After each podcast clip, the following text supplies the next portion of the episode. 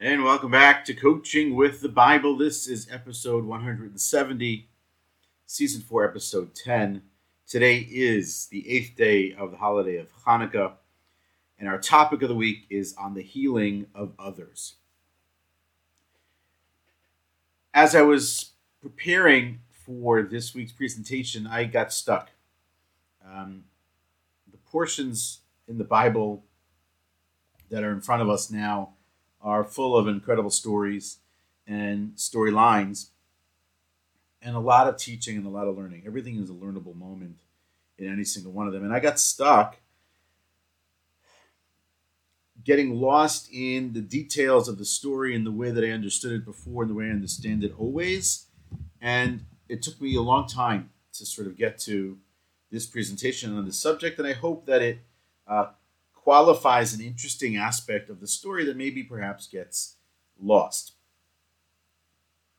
As we set to end the holiday of Hanukkah, the lighting of the last candle last night, today the last day, putting away the menorahs, the extra candles for another year, there's a sadness that sets in uh, with the end of the holiday. It's sort of, I mentioned it not necessarily in coaching with the Bible, but in other contexts, it's just sort of ebbs away, and the end of the day comes and it's gone, and there's no sort of moment where you drop anchor on it and say, okay, it's over, and you draw, you know, cut like in the movies.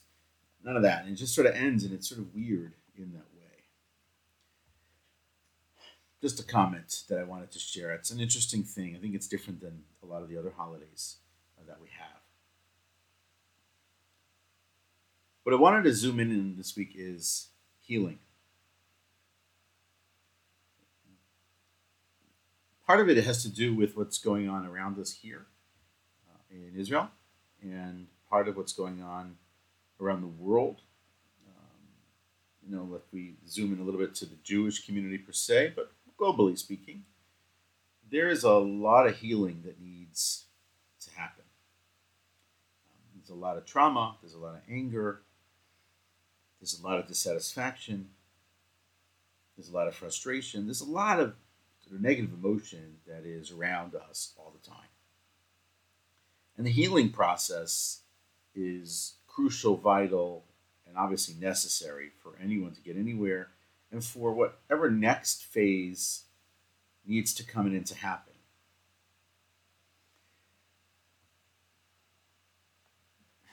In our experience of what's gone over the last 70 days here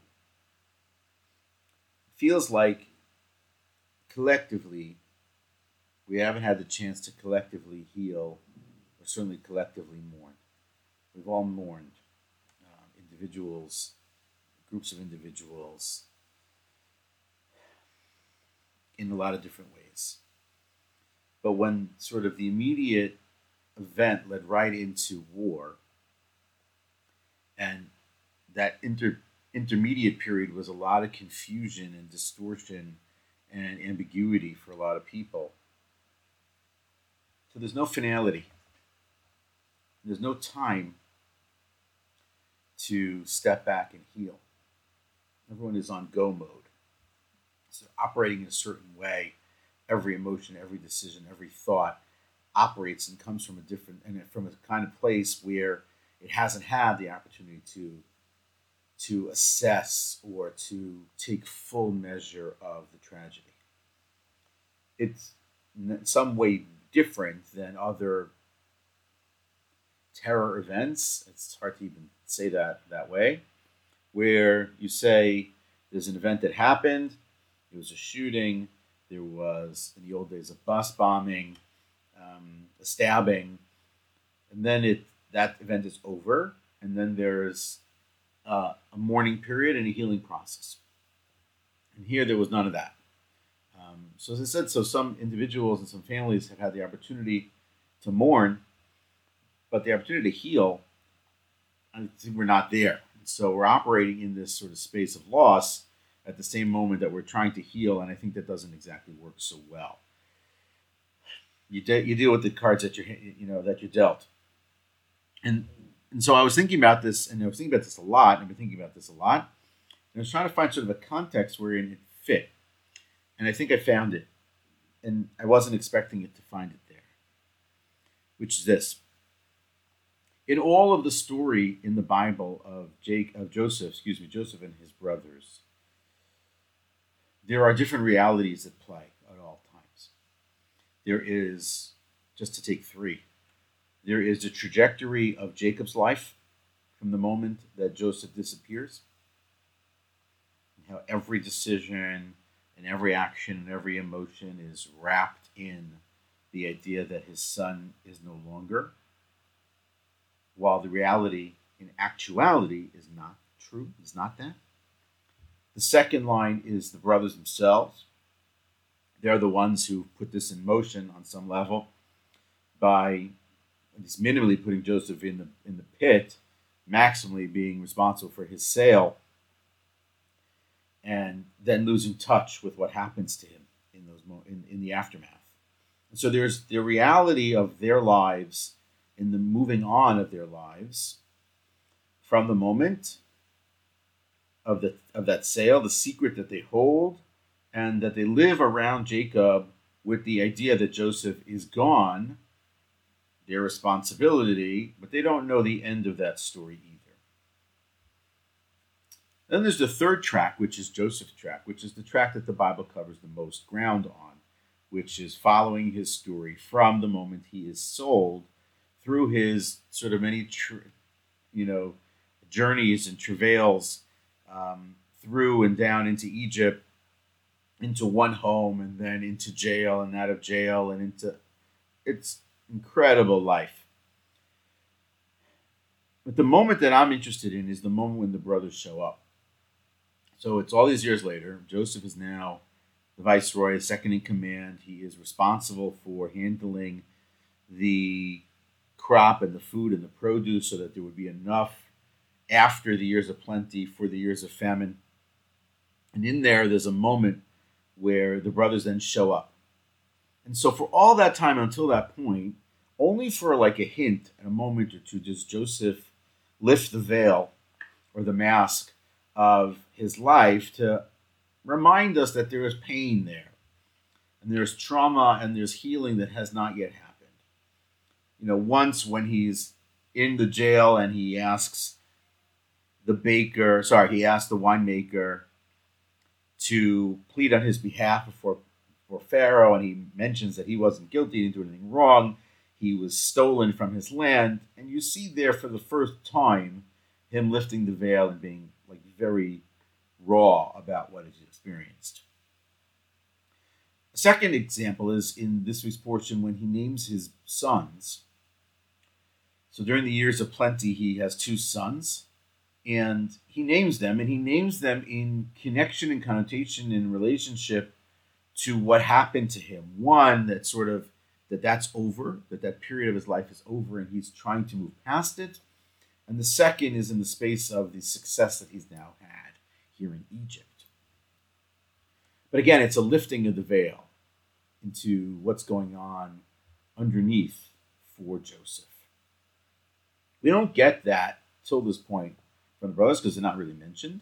And we certainly don't get that uh, except after the immediate moment from Jacob either, because again, he's not mentioned until the moment when it's time for the brothers to come down. Now the brothers come down to Egypt, they're in Egypt, and bam, like, you know, out of nowhere, there they are. There he is, Joseph. He is much older. He looks different. He's out of context. He's out of place. And here come 10 brothers who are also older, who are also coming here, who have no idea who they're meeting with and what they're looking for. They're clueless. And so there's a verse there that says that he recognized them and they didn't recognize him. And I saw a very beautiful explanation of that verse. Rabbi Norman Lamm, um, in a sermon that he delivered 48 years ago on this week's portion, mentions the following explanation, which is, I think, out of the typical, which is this. He says that Joseph recognizes where they are in this process, and they don't recognize him for where he is in the process. What that means to say is that Joseph is has moved further along in the healing process and getting through the trauma of what that experience was, in now sort of prosecuting on his dreams and bringing prosperity and, and survival to Egypt. So he's in that space. The brothers coming down for food are very vulnerable or in a very weak position. And they have not yet gone through that. He senses that they have not yet gone through any sort of a healing process on this. And then it's confirmed when they're imprisoned and they start to really come apart, talking about they should have listened, they should have heard their brother who was crying in the pit, they should have saved him, they should have rescued him, they shouldn't have allowed him to be sold. And what I drew from that is something different. Is that even though Joseph puts them through this, he's putting them through this for them to heal. he is able because he's 13 years past this more 20 years past this at this point and he's able to step back have a wider perspective he doesn't quite exactly know how the dreams are going to be executed upon ultimately or fulfilled but he seems to have some sort of comfort or self-compassion for where he is for where he was and he's the only one who can help them through this. And they have to get through this and get to the other side of it. Otherwise, there's no sort of saving family and saving the situation. And so, as much as in the past I've looked at some of the things that he's done and wondered about, on some level, the sense of like a little bit of cruelty in the way he treats his brothers. And it may be not the way when we think about helping others heal, that this is the way we help others heal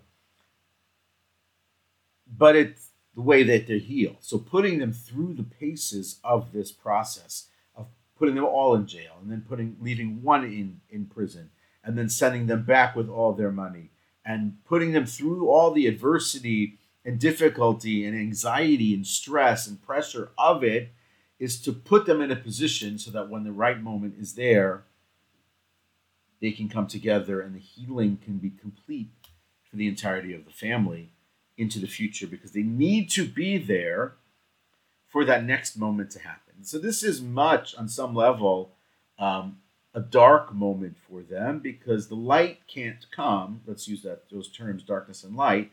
The light can't come until they've really gotten all the way through the darkness. And so, in getting all the way all the way through the darkness, which what I think is true here, is that he realizes also that his healing process can't be completed until their healing process is also completed and it doesn't require one to be done before the other. And so I saw this really great quote which says sometimes healing comes after helping someone that is going through the same trauma you went through.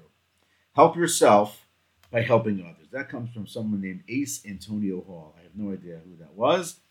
Admittedly, when I saw the quote originally, I thought it was Arsenio Hall, but it's not. It's Ace Antonio Hall.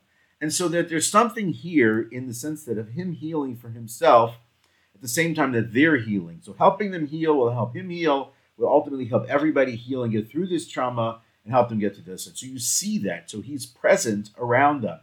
He gives them space to walk through it and to go through it, but he provides enough context and enough frame to force them down a path that they've been avoiding basically for about 20 years. And that's really important.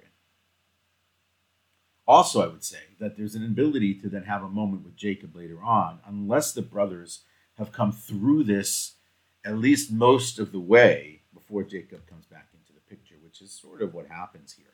And so, what you get now is helping heal yourself by healing others. That's where Jacob, Joseph is in this. And part of the fulfillment of the dreams, I think differently than he probably admittedly or thought was the case from the beginning, is getting the brothers through this, being a an anchor for them in a time of real confusion, uh, being a real source of strength for them in a time when they're very much off balance. And at the same time being a little bit of an agitator so that they can get through the paces that put them in a position for next week's portion where Joseph reveals himself to his brothers. And I think that there's something very much in there that's very powerful in the sense of healing others at the same that helps us heal ourselves. We do not have to be fully healed or fully through it for us to be in a position to help others also go through that at the same time. It's a very important uh, piece of that puzzle, which I, I, I think most of us, and I definitely thought was not the case. I definitely thought, and have always thought, that you can't help someone else heal unless you really have healed yourself. You can't help someone get through trauma unless you yourself have gone through uh, that trauma. And it's not true.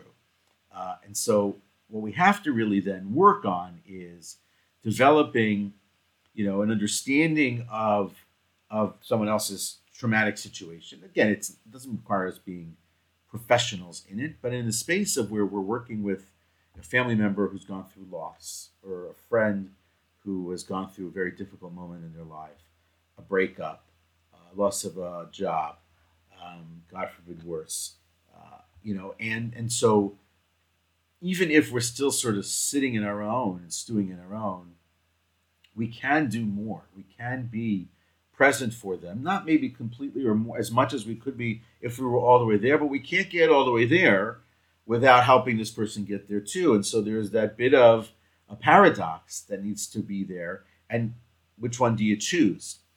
And so it's important to sort of provide a person um, with their need for space, if they're not ready to talk, if they just need to be present, but being present in their space to help them work through it. If it's being there for listening to them, even just moan and groan and complain about it um, without being quote unquote helpful, I think that's really important. And being patient with them because this is a long process. Joseph's brothers have not dealt with this for 20 years.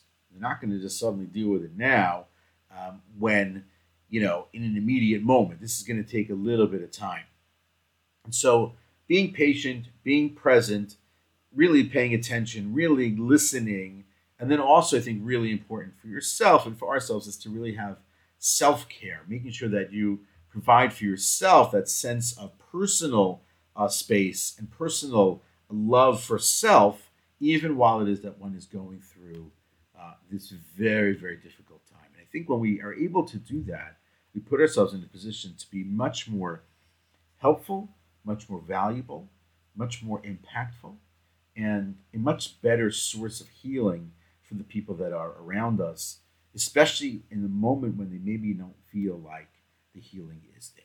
And so I think that's a very power message for coaching with the Bible this week. That's true, again, whether it's for your, you know, for your spouse, um, it's true for sibling, friend, neighbor, relative, coworker, employee, teammate, partner, really in every one of those spaces instead of sort of forcing them and rushing them and pushing somebody through something, appreciate where they are in that process. Appreciate that that process, you know, it's sort of like similar to the, to the sort of five stages of grief. That there's a that there is an ebb and flow in a healing process, an emotional healing process from an emotional pain or an emotional break.